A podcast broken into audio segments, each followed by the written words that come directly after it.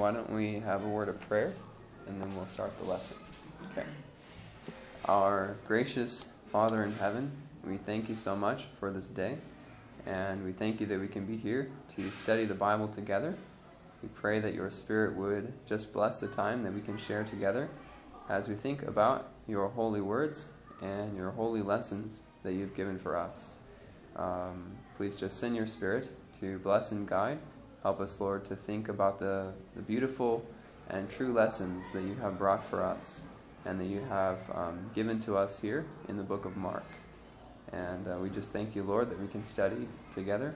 And we thank you also for sending your blessing um, because we ask and pray this in Jesus' name. Amen.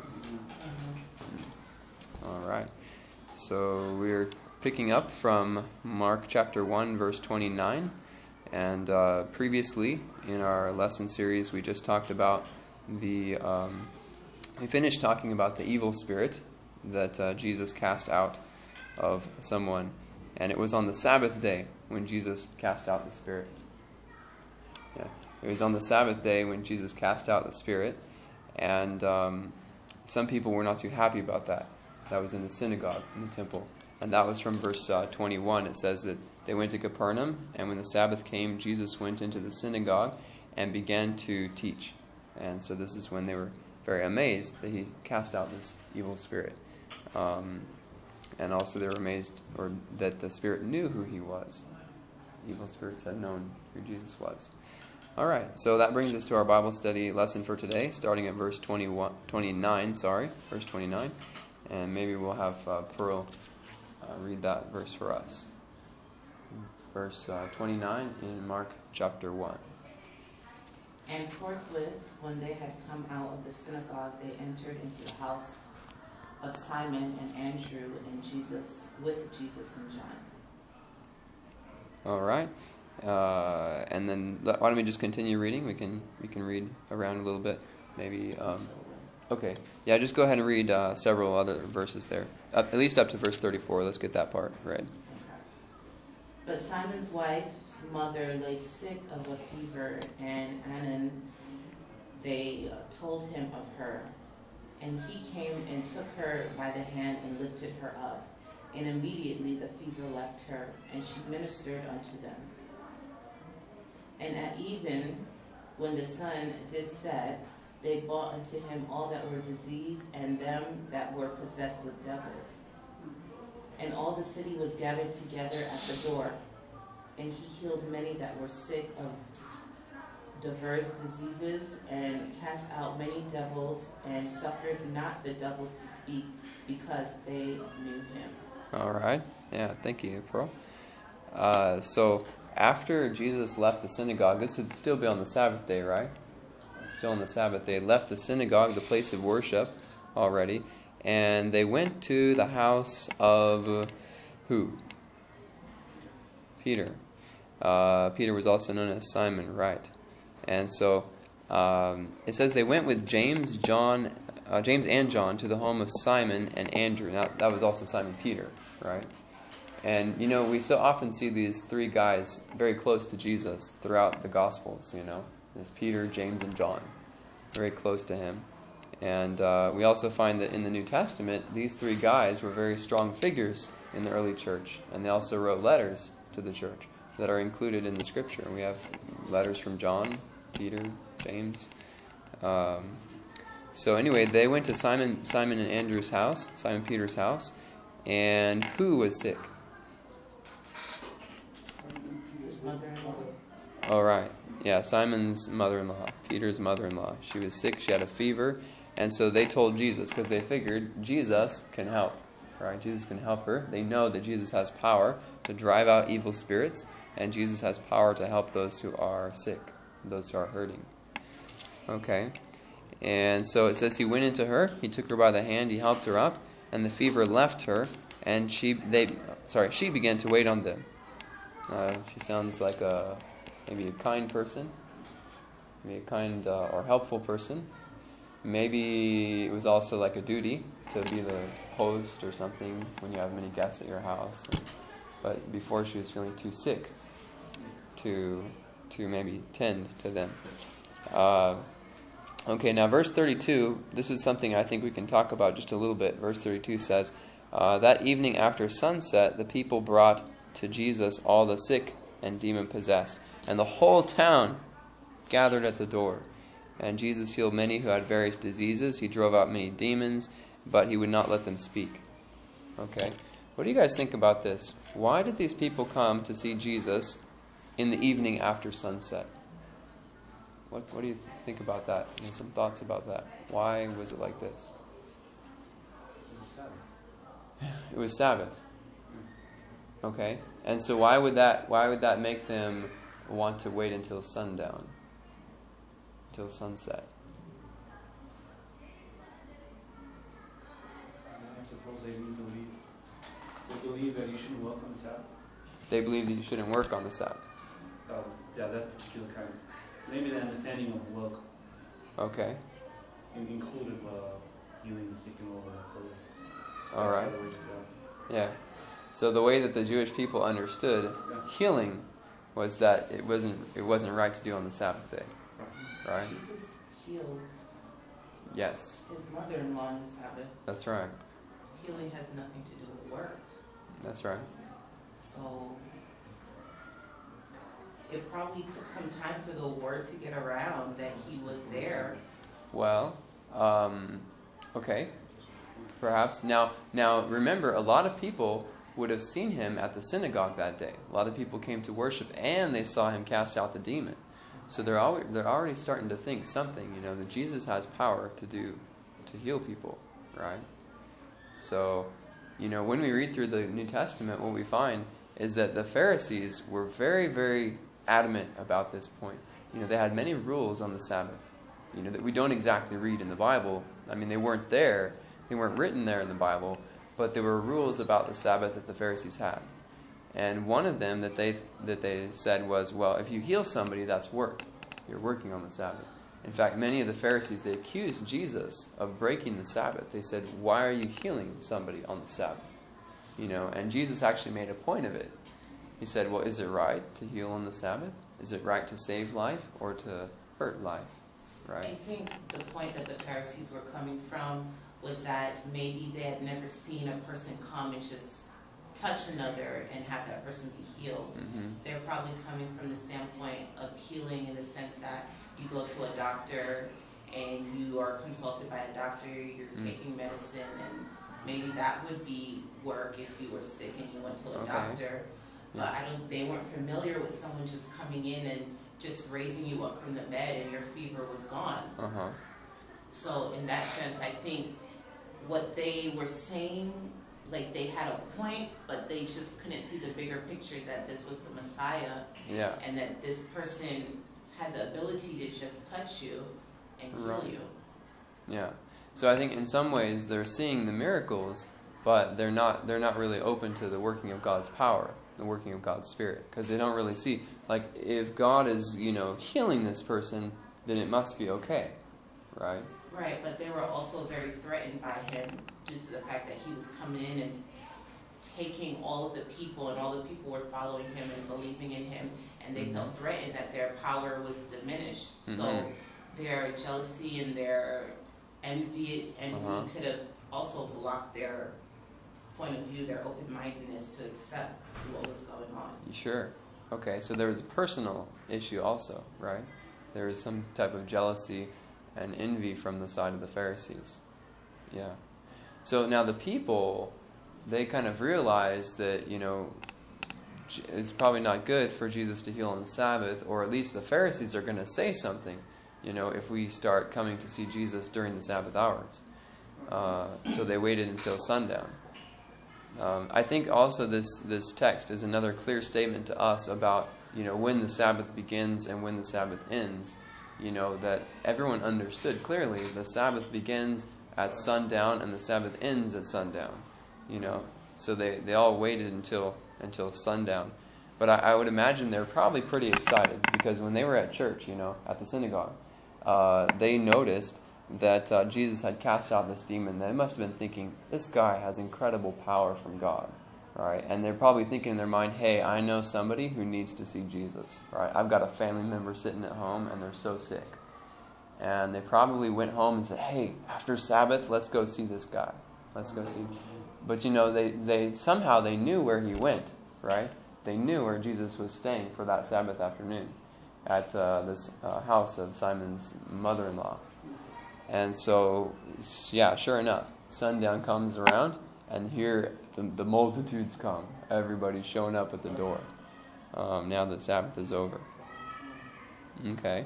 So they brought everybody, and it says uh, the whole town gathered at the door. Everybody was crowding around to see Jesus and to watch what he would do. And then it says that Jesus healed many who had various diseases, healed their, their physical sickness. He drove out many demons, but he would not allow the demons to speak because they knew who he was. Why do you think he didn't want the demons to say who he was?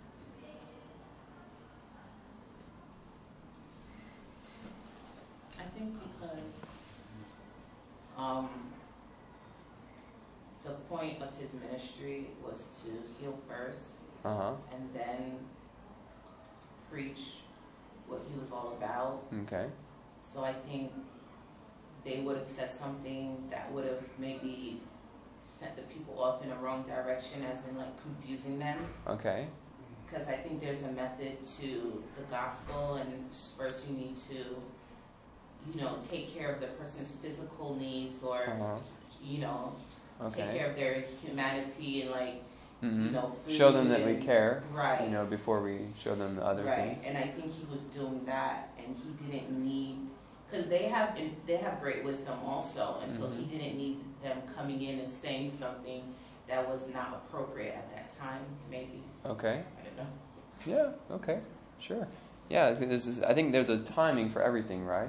There's a there's a right time for everything. There's a time for every purpose under heaven, right? Under the sun. But, Yeah.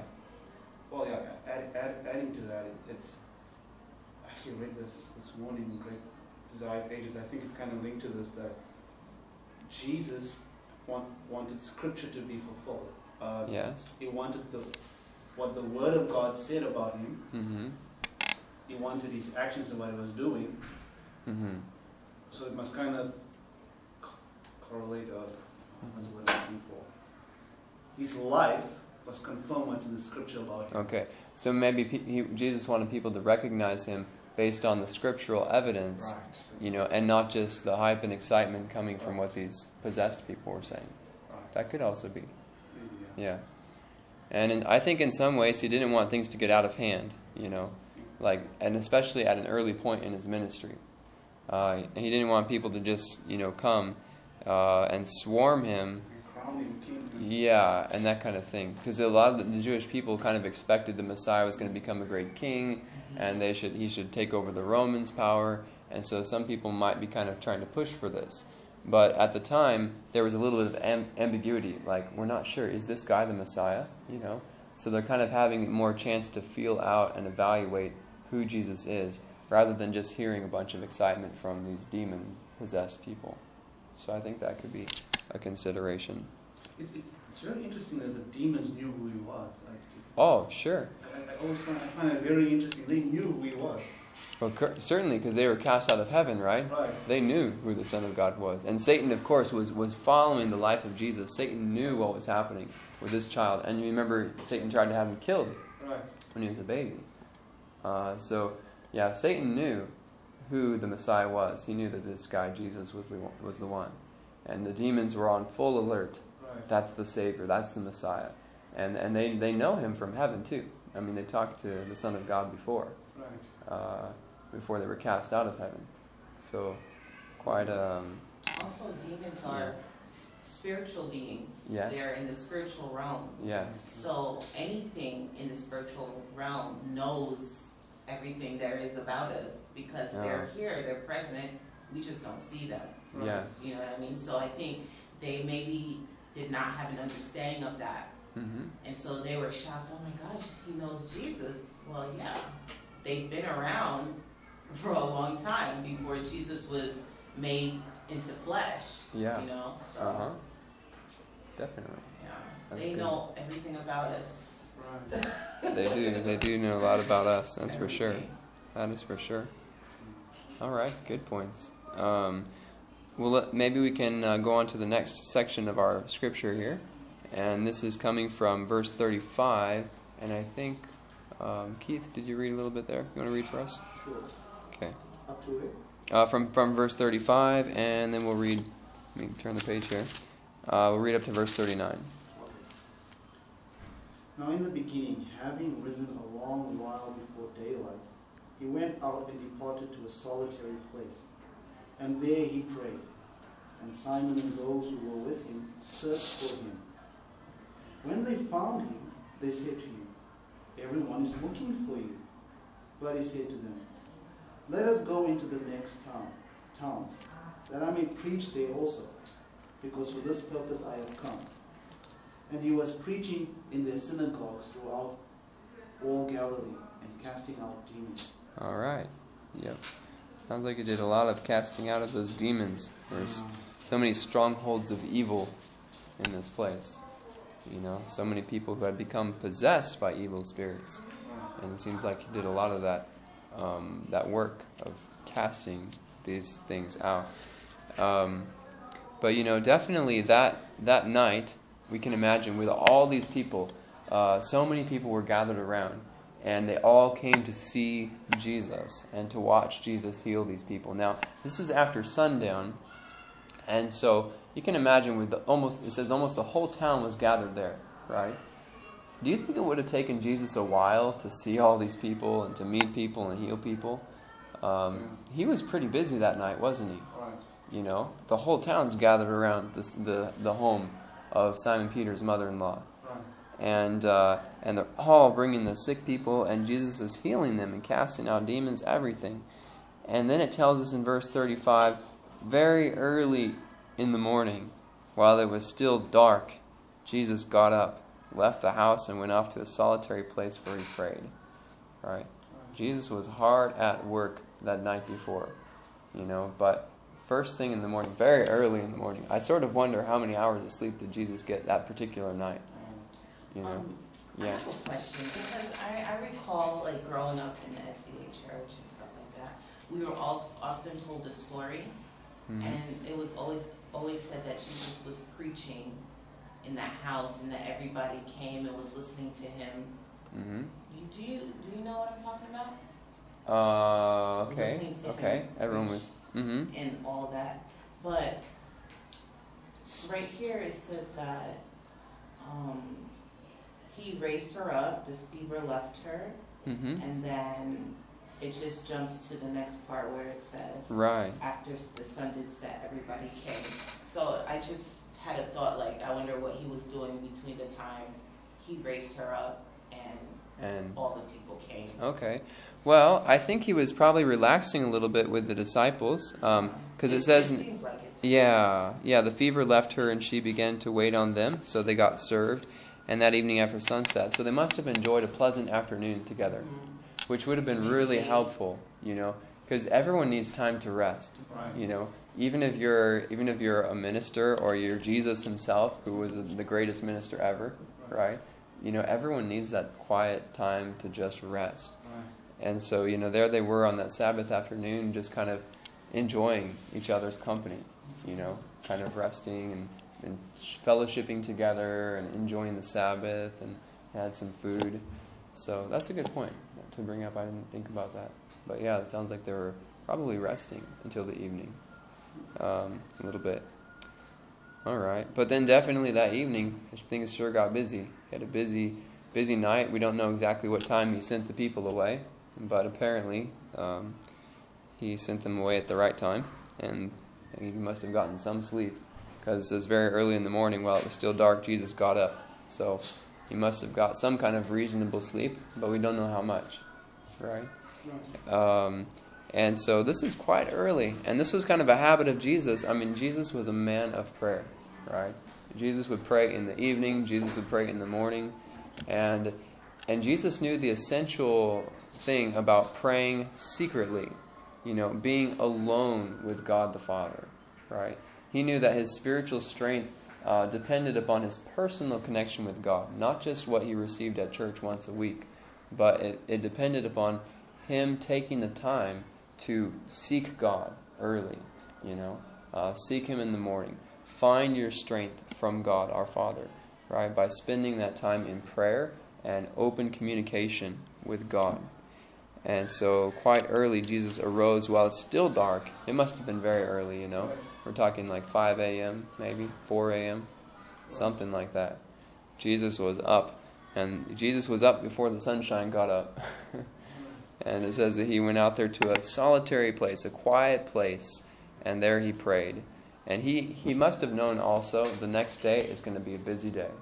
The people are going to come, the work is going to, is going to go forward, it's going to be crowded, it's going to be busy, and if I don't pray now, maybe I won't have time to be alone with God.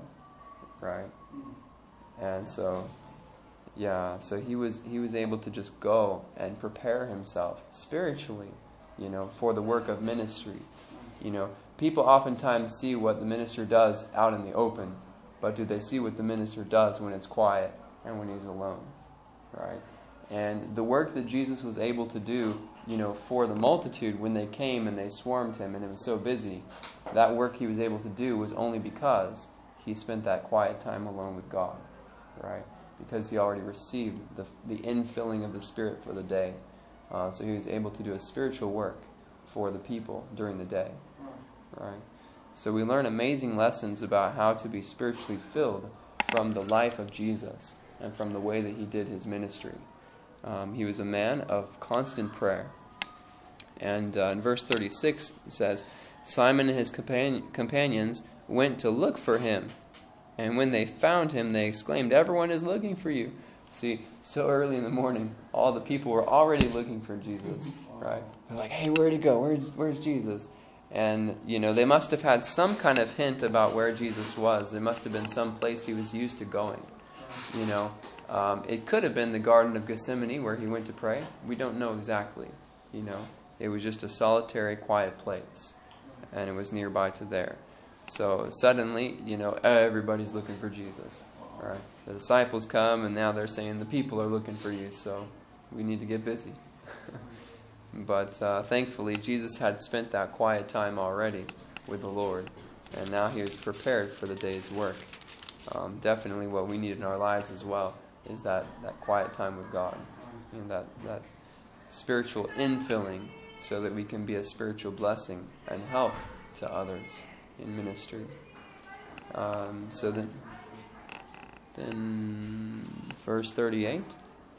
Did you have a comment on that, or just just of, okay, okay, all right, all right. Verse thirty-eight. Then uh, Jesus replied, "Let us go somewhere else to the nearby villages, so I can preach there also.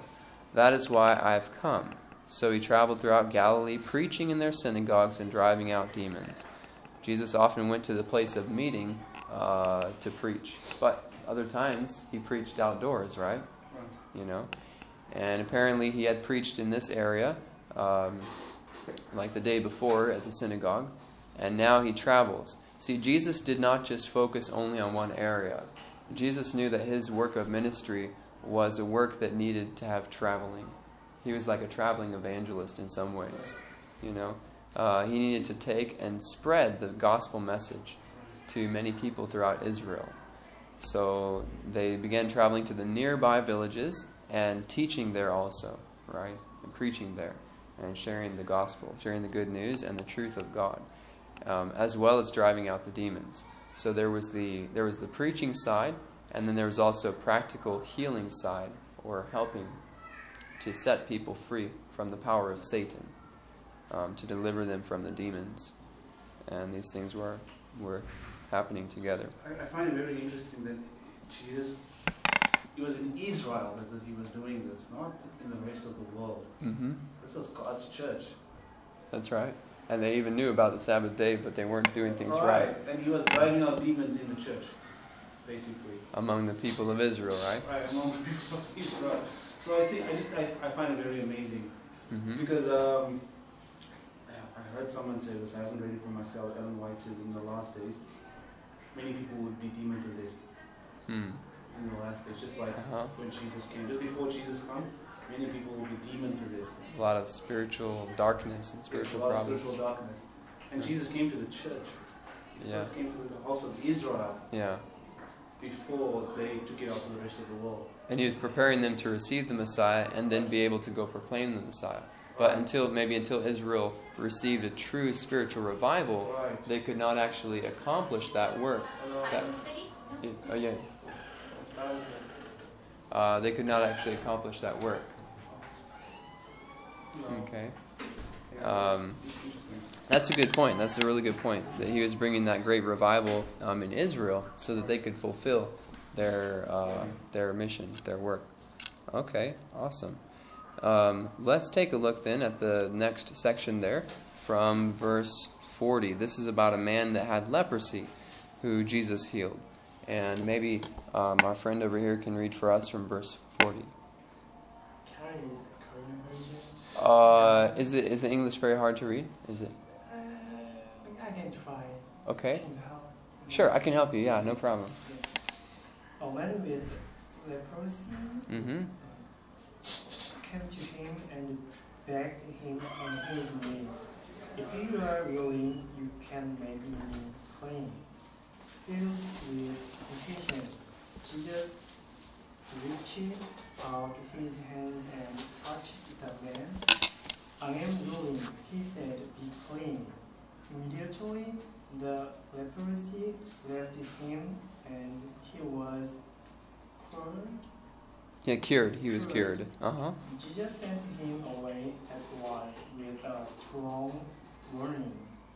See that you don't tell this to anyone, but go show yourself to the priest and offer the sacri- Sacrifices. sacrifices Uh huh. that Moses commanded Right. for your cleansing as a Testimony to them. to them. to Okay. them. Instead, he went out and began to talk freely, spreading, Spreading, spreading, spreading the news. So he is going out and he's sharing. He's sharing the news. Okay. As a result, Jesus could no longer enter a town openly, but stayed outside in lonely place. Mm-hmm. And the people still came to him from anywhere, From everywhere. everywhere. Everywhere. Yeah. Okay.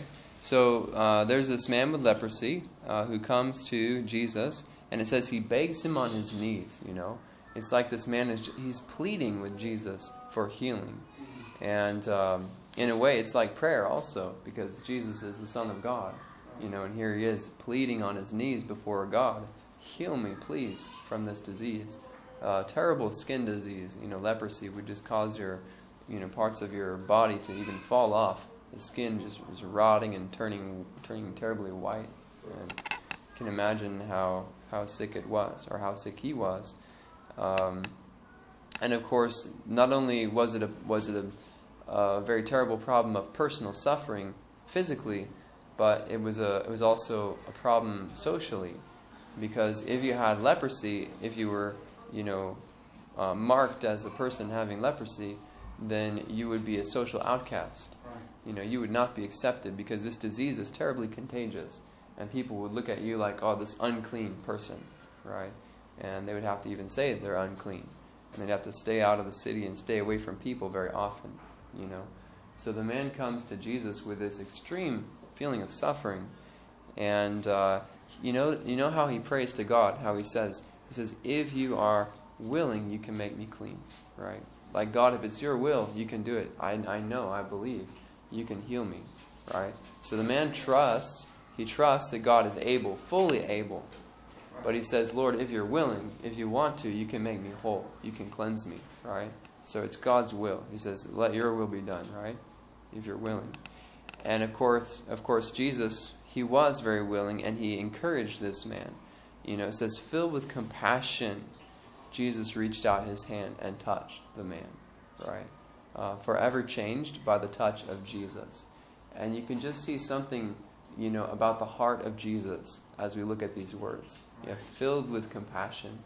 The heart of Jesus Christ is filled with compassion as he reaches out to those who are in need. And, um, and he touches the man. And the man is never the same. And as Jesus reaches out with his loving hand and touches, now you can imagine the guy's covered in leprosy, right? He must look terrible, you know? And people would probably be concerned, you know, if we touch this man, we'll be unclean too. If we touch him, you know, this man probably has not been touched in years. Not a single person has touched him because he's been covered with leprosy and he's been marked as an unclean person. And you can just imagine can you imagine going through life and never being touched, never having interaction with people? You'd feel like so worthless, probably, so cold, so rejected, so terrible, um, so unloved without that, without that close touch from others, or even just a friendly touch, right? He, he hadn't experienced that in years. And Jesus reaches out with this great compassion in his heart, and he touches the man, and he says, I will. Be thou clean, right? Be made whole, right? This is, this is the love of Jesus Christ. Right? This is the compassion of Jesus Christ um, as he reaches out to heal the man. And the Bible says that immediately, immediately the leprosy left him and he was cured. The disease was gone. Um, by the power of Jesus Christ, the man was cleansed from his disease. And um, he must have been so filled with gratitude, with gratefulness, with joy. And so uh, it tells us there in verse 43 that Jesus sent him away at once with a strong warning. Okay, what was his warning? He said, See that you don't tell this to anyone, but go show yourself to the priest and offer the sacrifices that Moses commanded for your cleansing as a testimony to them. So, you know, the man had been marked as, as unclean because of his disease, right? And so then, uh, basically, according to the law of Moses, if somebody was somehow cured of their disease of leprosy, they had to present themselves again before the priests and be inspected, right? And he would have to bring an offering as well for his for his cleansing. So Jesus tells him, okay, you just go and do this, but don't tell this to anyone. Don't say it to a soul. Why do you think Jesus said that? It does explain a bit the, the, the problem that comes, right? When he starts talking. Now, the man, he just doesn't. Why do you think the man didn't listen to Jesus? Why does he just start blabbing about this situation? He's happy, right? He's happy. Do you think that would be considered a sin, though? To which, which go against what Jesus, what Jesus said? Uh, yeah, I mean, probably. it was like because gratitude is one of the highest, is one of the highest energy, one of the highest energies that you can project. You know, uh-huh, uh-huh. and which was great what he did, but I like often wonder would that be considered a sin? Would he have to repent for that? Hmm. Yeah, I guess I guess not listening to the voice of Jesus would you, we might consider that a sin because it's disobeying like a command or something. Um, I sort of wonder in some ways if the man did it intentionally. I mean, he should have kept his mouth closed about it. But one one thing was he was very tempted to tell people because you, as you can imagine, he's been outcast from society for so long, mm-hmm. and now he's seeing all these people. He's like, "I'm healed, I'm healed." It's like, "How did you get healed?" And he starts telling them the big story, right? Yeah.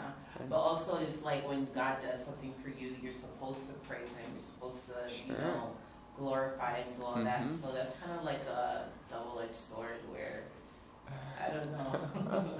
uh huh. Yeah. Well, I mean, if he was doing it in a in a spirit of gratitude, mm-hmm. I guess it would be okay. Uh huh. But if he was doing it in a spirit of, look at me. Uh huh. Kind of like. Yeah.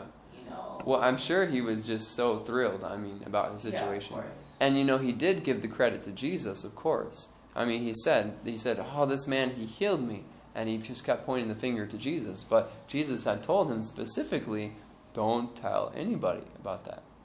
right? Don't tell anybody.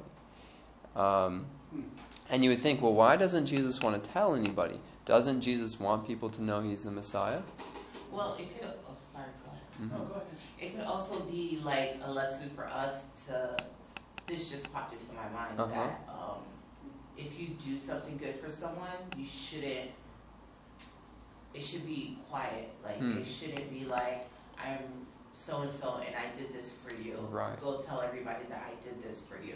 Okay. So mm-hmm. it could be like a lesson to teach us that if we do something good Like for someone- humility. yeah, just keep humility it is just Uh-huh. between you and God. It's something that you do. That's right. God, Jesus maybe. also taught that. Yeah, Yeah. maybe that could have been. So, yeah, ob- I mean, definitely Jesus was not in this to get popularity. Jesus was not the kind of person that says, hey, check this out, I can heal somebody. No way. This is not the spirit of Jesus. Jesus didn't care about all that. Jesus didn't want the popularity. Jesus didn't want all the notice. All he wanted to do was help a hurting soul. And it says Jesus had compassion on this man and he healed him. Right? Jesus only cared about the man's soul. It wasn't about anything else. And he said, Don't tell anybody. Uh, some other reasons, of course, were that, um, you know, there's a right time and a right place for everything. And at this early point in Jesus' ministry, this probably wasn't the best time to go blabbing about being healed. Because the thing was that there was a lot of hurting people, a lot of sick people all over the place. And as soon as Jesus healed this one man, suddenly everybody's going to want to come. Everybody's going to want to bring bring their people to Jesus. And he could be so swarmed, so burdened down and flooded by the people who are sick, help me, help me, help me, coming to Jesus, right? He could be so overwhelmed by all of this happening, it could it could wear him out or it could distract people from this work of ministry, even from listening to his words, because they're so preoccupied with just receiving the healing only. Right? I mean, if, if he was like the best physician ever, you'd be like, hey, let's line up. He heals people for free. Let's go. You know? Or he's our only hope. Let's go. And you could just imagine Jesus being flooded out, you know, overwhelmed by all the people who wanted to come and see him. And, you know, unfortunately, that's what happened. That the people started coming just in huge numbers. The people are flooding to Jesus. And it says there in verse 45 yeah, instead he went out and began to talk freely, spreading the news. As a result, Jesus could no longer enter a town openly, but stayed outside in lonely places. Uh, yet the people still came to him from everywhere. Right. So now he was kind of, in a way, forced out of the towns, out of the cities, because so many people were coming to him. And uh, the countryside provided a little bit more relief because not as many people would come, you know, far out into the country. But still, it says the people didn't stop. They're flooding out there to see Jesus. Everybody's coming, right? Yeah. Um, so in some ways, that's good that the people were coming because then they could hear him. But in other ways, you know, if they're just coming to, to receive the physical healing only, um, it could be overwhelming for one person, for one man. It doesn't matter who you are. You you know I'm, I I'm reminded of Moses, Mose, right, Moses, that God gave him a great responsibility of leadership, and God equipped him, and God, you know, gave him the words of life. God gave him the law and the truth. Um, God gave him the wisdom. But you know, there's so many people there. That's more work than one man can do, right? That is more work than one man can do. And uh, Moses had to eventually train other leaders to take some of the responsibility. You know, Jethro, Moses' father-in-law, recommended. He says, "Why do you sit there and listen to other people all day long, from morning until night?" Said, "This is not good. You're going to waste away. You and this people are going to perish because it's not good for your health. You're working too hard, right?" And so, you know, in in a position of leadership, it's possible that you could just be overcrowded by so many people. That's too much for one man to do. Um, and so I think in some ways this is very early in the ministry of Jesus, and Christ is still training his disciples as people who can help him, and he doesn't want all of this extreme attention so early in his ministry. Right? Um, he needs he needs time, and they need they need space, and they need to do things in the right way. So throughout the ministry of Jesus, we find that he was always having to keep himself just at a little distance from the crowds, right? You know, going out there on the hillsides and preaching and teaching. And sometimes the Bible tells us that he went out into a little boat and he pushed out off of the shore in case the people swarmed him. You know, and so they the people would they just come pushing and crowding near to Jesus, and he would go out onto the boat into the water, so the crowd was standing on the shore and listening, right? This was one of the ways that he could protect himself from being overcrowded by so many people who wanted to see him. All right. So uh, sometimes when you become a well known figure in public, and especially for something like this, like healing, um, it can be overwhelming have so much. So, Jesus had to preach and teach out in the countryside. All right, well, let's continue on with the story. We'll look at the last section of our story here, going into chapter 2. Um, this is from verse 1 to verse 12 of chapter 2. Uh, we will just go through this uh, story of the paralytic that Jesus healed, and then we will close our Bible lesson after that. So, um, why don't we have uh, Keisha? Can you read for us from chapter 2 and verse 1? Jesus heals a paralytic. A Hmm. few days later, when Jesus again entered Capernaum, Capernaum. People heard that he had come home. So many gathered that there was no room left, not even outside the door, and he preached the word to them. Some men came bringing to him a paralytic carried by four of them. Since they could not get him to Jesus because of the crowd, they made an opening in the roof above Jesus and after digging through it, lowered the mat the paralyzed man was lying on. When Jesus saw their faith, he said to the paralytic, Son, your sins are forgiven. Mm-hmm. Okay, thank you, uh. And then maybe Pearl can read some more from verse 6 following. Verse six. Uh huh. Now, some teachers. Okay. But there were certain of the scribes sitting there and reasoning in their hearts. Why doth this man thus speak blasphemies? Who can forgive sins but God only? And immediately when Jesus perceived in his spirit that they so reasoned within themselves, he said unto them, Why reason ye these things in your heart? Whether it is easier to say to the sick whether it is easier to say to the sick of the palsy, Thy sins be forgiven thee, or to say, Arise and take thy bed and walk. But that ye may know that the Son of Man hath power on earth to forgive sins. He said to the sick of the palsy, I say unto thee, Arise and take up thy bed, and go thy way into thine house. And immediately he arose, took up the bed, and went forth before them all, insomuch that they were all amazed, glorified God, saying, We never saw it on this fashion. All right. They never saw anything like it before. Um, very incredible. Uh, so, this was a few days later, it said, from verse 1. Uh, in other words, a few days after the incident with the man of leprosy, the man who had leprosy, he was healed. Okay, so a few days later, Jesus again entered Capernaum. So he had gone outside. He was kind of teaching around there in the um, hill on the hillsides, you know, on the countryside. And then um, after a few days, it says that Jesus he came back into Capernaum, which is the town there.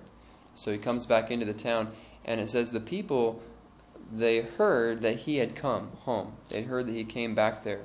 And so many of the people had from the town had all gathered around and they wanted to hear Jesus and others wanted to receive healing, you know, as well. So as they're gathering there was just no room. This is what you call a full house, right? It's packed. The people are standing it says even outside the doors of the building the people were just in great numbers standing out there.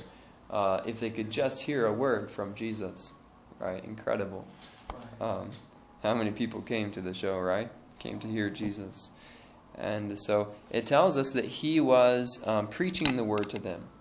And I can imagine, I would just imagine that, that people, even outside, I bet you they could hear the voice of Jesus ringing loud and clear out of that building as Jesus taught. You know, he spoke, he spoke with a loud and clear voice, right? And, uh, and they're listening as Jesus preached the word of life to them. You know, that's that's a great way to have lots of people and have the best preacher ever, you know, speaking the word of life, preaching the word of life. And people's hearts were being filled with the words of God's truth. You know, so they're listening to this uh, sermon as Jesus was teaching and as Jesus was preaching. And while everybody's listening to the sermon, you know, these some men came and they brought this paralytic, uh, this guy who was paralyzed, and it says that four of them had brought him brought him in, and since they could not get to Jesus because of the crowd, they made an opening in the roof above Jesus after digging through it. Now, obviously, the type of roof that they used at this time was a little bit different than our roofs, right? Um, maybe this style of roof would be extremely hard to try and dig a hole through. uh, but they they had these uh, these other styles of roofs. Uh, sometimes they were built with some sort of mud and sticks and different things that they could put together. Uh, well, apparently there was they were able to actually dig a hole. Now you can imagine Jesus is, has been preaching and all the crowd is gathered around, and suddenly there's a distraction. Right? What's happening up there on the roof? You know, somebody's digging through, and uh, people are probably wondering, hey, what's going on here? Right? Just quit, quit distracting us. I'm trying to listen to the speaker. I'm trying to listen to Jesus preach. Right? but uh, but these men, you know, they would not let anything keep them from seeing Jesus. Right? They were determined to see Jesus. I mean, they came there, they brought their friend who's paralyzed, and there's a crowd surrounding the house. No way to get to Jesus. When they start thinking there must be another way to see Jesus, right? They were not going to they were not going to take no for an answer. They were not going to be shut out um, away from Jesus. But they did whatever they could to come to Jesus. Even if they had to dig their way through a rooftop, they were going to find Jesus, right? And sometimes I think, you know, we have to be persistent as we seek Jesus. Sometimes we cannot let the crowd keep us from Jesus. Uh, sometimes we let we let people step in between us and Jesus, or we let a we let a big group, or we let a church or something, and we say, well, you know, there's people at the church that I don't like so much, right? And and we let something like that be an excuse to keep us from Jesus. Oh, there was too many people, I couldn't see him, I couldn't get near to Jesus. But these guys, they just wouldn't take no for an answer. And I think sometimes we have to be persistent like that, um, to where we will just seek after Jesus no matter what. And say, Lord, we're coming. Heal us, please. Heal us, please. Right? And so um, they brought the man. They, they began lowering after they made this opening. Uh, they began digging through, and they lowered this uh, paralyzed man down uh, on a bed. Lying, he was lying on something, and they lowered him down. And and you know when Jesus saw it, I suppose there's a, there's a number of ways he could react. Right? He could be like, "Well, what is this? These crazy people," you know. Um, but actually, Jesus perceived their action as an act of faith. Jesus didn't get upset. Hey, why are you distracting uh, our preaching time? Why are you messing up my sermon? he wasn't. He wasn't like that, right? Instead, Jesus was like, these guys, wow, incredible faith. You know, it's very serious faith that they have. And so um, the man's being lowered down, and it's very interesting. When Jesus sees him, it says, Jesus saw their face. He said to the paralytic, Son, your sins are forgiven. Why do you think Jesus spoke this to the man? Why did Jesus say, Son, your sins are forgiven? Sin causes sickness. Sin causes sickness Death. and death. Mm-hmm. True. Yeah, very And true. maybe what this uh, person was really concerned about hmm wasn't so much the sickness, but because I mean, people back then believed bad things happened to you because you were sinning, because you Hmm. sinned, which was not necessarily true. That's right. So maybe Christ needed to address that to ease his conscience, you know, to bring Uh-huh. peace. Mm-hmm. Because maybe that was the real issue, not so much that, of course, he was physically sick. Yeah. But the real issue was that maybe he felt like, oh wow, I'm such a bad, you know. There was a deeper there was a deeper Yeah. issue, right? Right. You know, so often as as human beings, we're just tempted to look at the outside, right? Maybe we don't understand the real issues that people are dealing with on a deeper level. Which Right. would, like, for instance, like what? Well, people could have all sorts of issues, and, and like say in this man's case, you know, he felt some type of guilt in his life for his sins, uh, and Jesus knew the heart of this man, right? And when he says sons or sins, now that seems strange. I mean, to to all appearances, uh, the people are watching. This guy's being lowered down. He's paralyzed. He can't walk. to everyone to everyone observing the scene, they would think this man has come to Jesus because he's paralyzed. And of course, that was part of the concern, right? And they would think this is the real concern. This is what the guy needs, right? And they don't look so much at the spiritual needs, right? But Jesus looks at this man and he sees the true need of his soul, right? Which is the need for forgiveness of sin. You know, Jesus knows in this man's heart there is true guilt of sin. There's you know there's pain and there are scars in his life, in his heart, in his mind because of the sins he has committed, uh, the things that he has experienced. And so Jesus Jesus sets this man free by speaking to the needs of his heart, which to the spiritual eye were more important than the physical aspect. Yeah, the first thing Jesus went for to heal for this man was his heart, was his soul, you know, rather than just the immediate thing everybody else is looking at, you know, like the outside. Because they're just looking at the manis- manifestation of his soul, hmm right? Mhm. Which is why.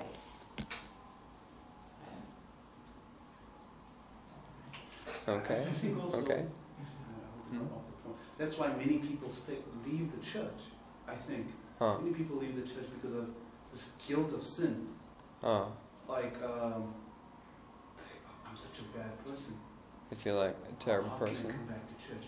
Or Mhm. even new, newly baptized people, you know. Maybe they fall into sin and like, you know, I thought things are different. Uh huh. How can I go back? Yes. It's it's it's a, it's a powerful.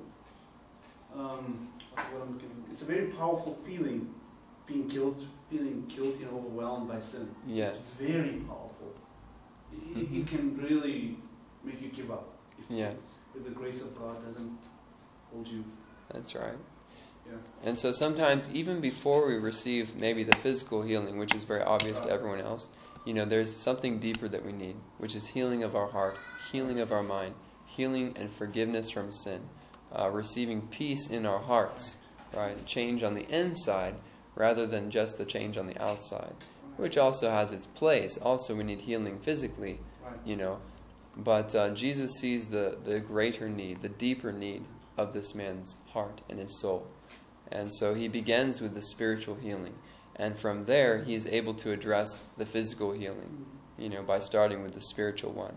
Now, of course, when the teachers of the law heard Jesus say this, they started thinking to themselves in their hearts. And they said, Why does this fellow talk like that? Why does this guy forgive?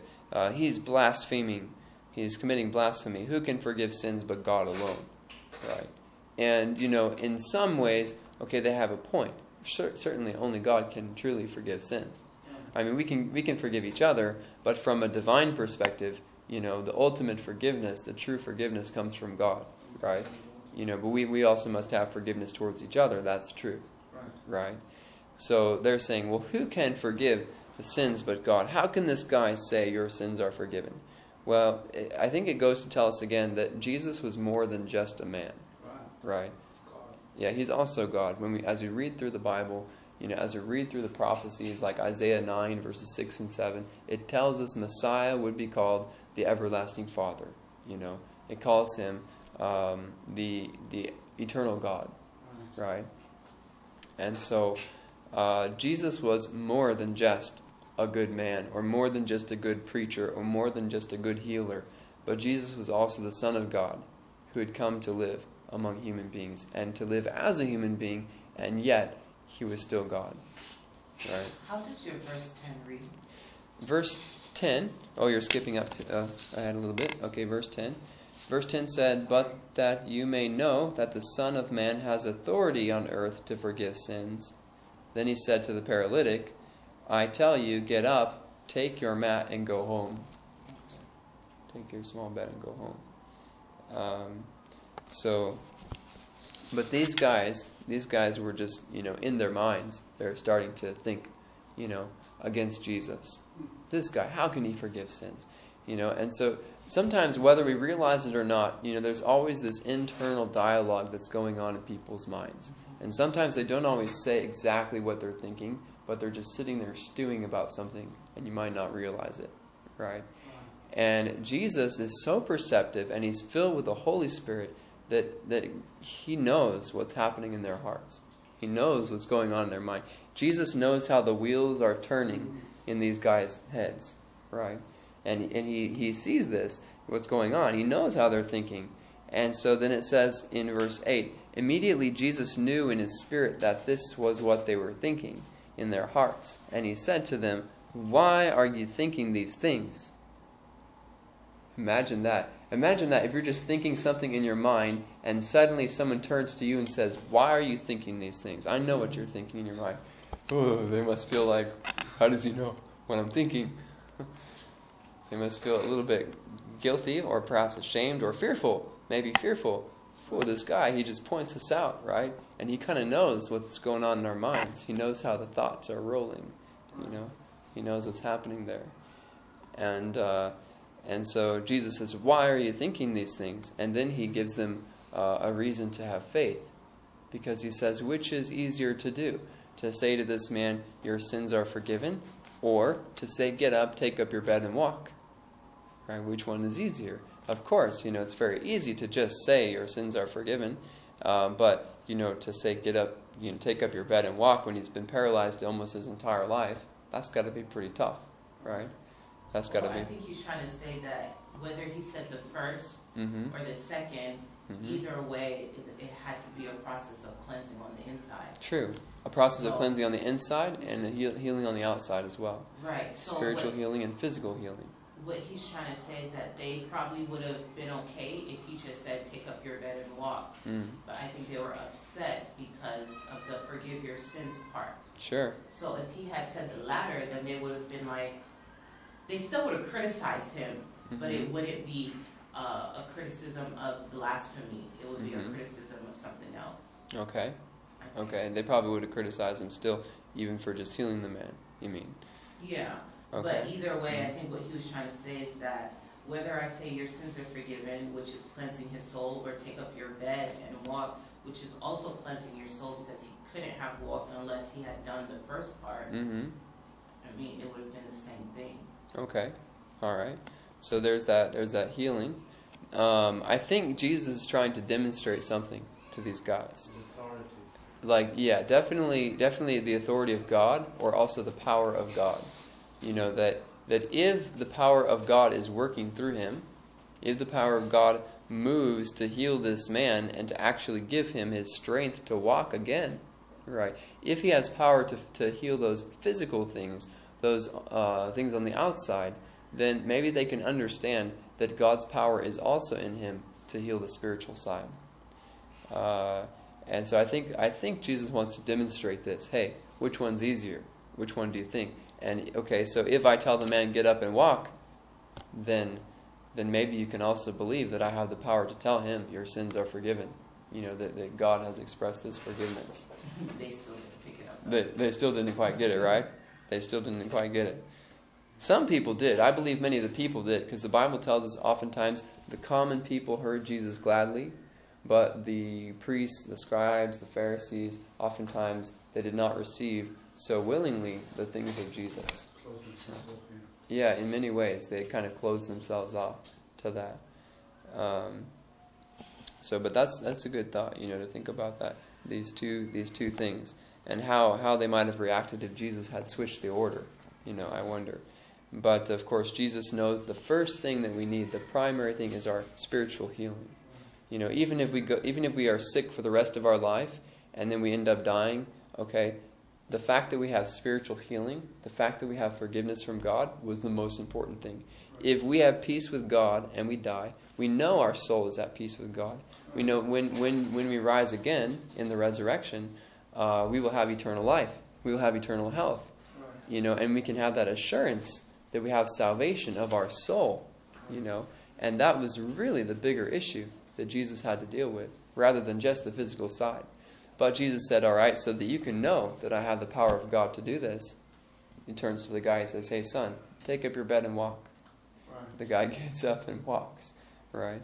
Um, Jesus healed him both, both uh, spiritually, spiritually first, and then physically. Sometimes it's the other way around. Sometimes God heals physically, you know, and then and then people's hearts are more open to receive the other Right. healing. you know, and then he heals them spiritually. But in this case, Jesus knew the man is able to receive spiritual healing first, which is most important. And then in this case, I will also give him physical healing. Right? Not, not, not everyone who was sick was necessarily because of their sins.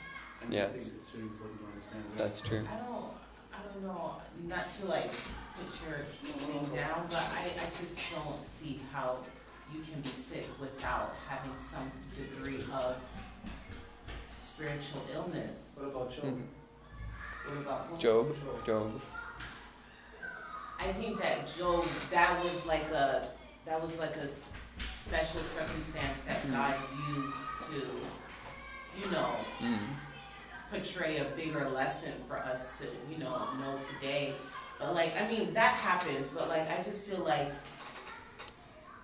I don't know, I just feel that like there's, you cannot not be sick. You can't be sick without some kind of spiritual illness. I feel like Mm. everything bad that is, that happens in your life is because you have some kind of, it may not be like a big sin, like Mhm. oh, I killed somebody, but Mhm. it's like it could be just like a negative thought that you had, or you know, Mhm. I just feel like everything okay. that manifests physically in our world Uh-huh. is because of something spiritually that is not right within us. Uh-huh. That sounds like karma.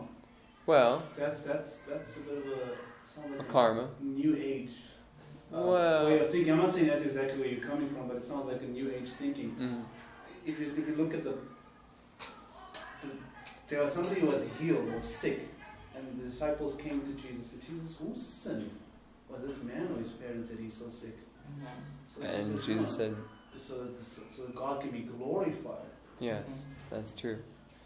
So So, it's not, yeah. Okay, yeah, I think I think it's right that you know I can I can hear both sides of this too because sometimes you know it is it is a spiritual uh, mental illness that could that would be leading to our physical sickness. You know, there there's a number of cases where the disease starts out uh, internally and then it's manifested externally on the outside, right? But there's other cases I believe where you know people they receive a sickness that's on the outside, but there's not necessarily a spiritual disease on the inside. It depends. Uh, sometimes, you know, even godly people, even righteous people, have gotten, you know, terribly sick or ill, and it wasn't as a result of their sin, but it was just as a result of certain associations or by the devil's attack, you know, or something that happened. There's even a woman who was um, sick for quite some time, and Jesus said that the devil has made her sick. She was kind of, I think she was crippled. And it says the devil, Satan has bound her all these years, you know, and shouldn't she be set free on the Sabbath day? Right? So the, Jesus talked about a disease that Satan himself had brought into this woman's life. And of course, that's what we see happening with Job. So sometimes maybe, sometimes maybe it comes from, from both sides, like from the spiritual sickness first, and then the sin or the other sickness comes because of that. But sometimes people are, I think people are, I think it is both. yeah, Because also the blind man, was the blind man or crippled guy? Where Hmm. Jesus told him after you then go and sin no more. yeah.